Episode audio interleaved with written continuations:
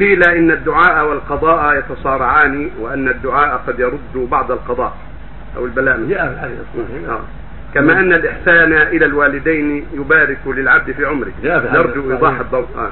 جاء في حديث ثوبان وسلم قال إن العبد إن العبد لا يحرم الرزق بالذنب يصيبه وإن الدعاء لا وإن الدعاء وإن القضاء لا- لا يرده إلى الدعاء. وإن الدعاء مع القضاء يعتلجان إلى يوم القيامة. وإن البر يزيد في العمر. يعني بر الوالدين فالدعاء قضاء والقضاء المحكوم كذلك. فالله قد يقدر أشياء ويدفعها بأشياء. يقدر أشياء ويدفعها بالدعاء وبالصدقات وبالأعمال الصالحات. ويجعل هذا دافعا لهذا بقدره سبحانه وتعالى. فالقدر يعالج بالقدر. القضاء وقضاء الدعاء يعتلجان مثل ما أنك في رعي الغنم أو الإبل قد ترعيها ارضا طيبة وهذا بقدر الله. وتكون محسنا وقد ترعيها ارضا رديئة بق- وهو بقدر الله وتكون مسيئا في عملك. فالواجب عليك أن تتحرى الطيب وأن تبتعد عن الردي وكله بقدر. فمثل ما قال عمر للناس لما نزل الطاعون ب- بالشام والمسلمون هناك وعزم عزم عزم عمر على الرجوع بالناس وعدم دخول الشام لما وقع فيها الطاعون. قال بعض الناس أشرار من قدر الله. قال نفر من قدر الله إلى قدر الله. يعني بقاؤنا في الشام قدر ورجوعنا قدر كله بقدر الله. فنفر من قدر الله إلى قدر الله. كما تفر أنت من السيئة المعصية تفر من السيئة إلى التوبة إلى الله عز وجل تفر من المرض إلى العلاج بأخذ الإبر أو الحبوب أو غير هذا من الأدوية. كله فرار من قدر الله إلى قدر الله.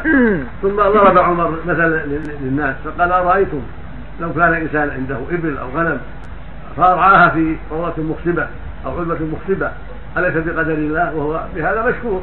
فإن أرعاها أو ذهب بها إلى علبة مجدبة مقحطة أو أرض خالية من الماء والعشب لكان مسيئا. وهو بقدر الله. فالحاصل أن الإنسان يتبع ما فيه الحق. وهو بقدر ويدع ما فيه الباطل وهو بقدر. كله بقدر الله يمر من قدر الله إلى قدر الله.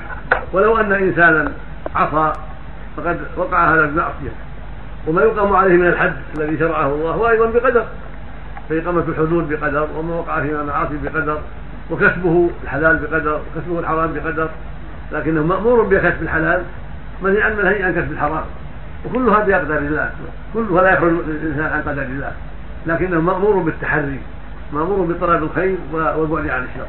والله جعل له عقلا جعل له قال عقل جعل له اختيار يميز به بين هذا وهذا. فهو يلام إذا مال إلى السيئة إلى المعصية إلى المسكر. إلى الزنا إلى غير ذلك ويشكر إذا مال إلى الطاعة وأخذ بالطاعة واستقام على الطاعة لأنه له عقل وله إرادة وله اختيار وله تمييز. يعني يميز به بين الخير والشر والنافع والضار والحق والباطل. هكذا جاءت الشريعة وهكذا قضى الله سبحانه وتعالى وقدر لعباده جل وعلا وأعطاه العقول المميزة التي يميزون بها بين الحق والباطل والهدى والرشاد والغي والرشاد إلى غير ذلك. نعم.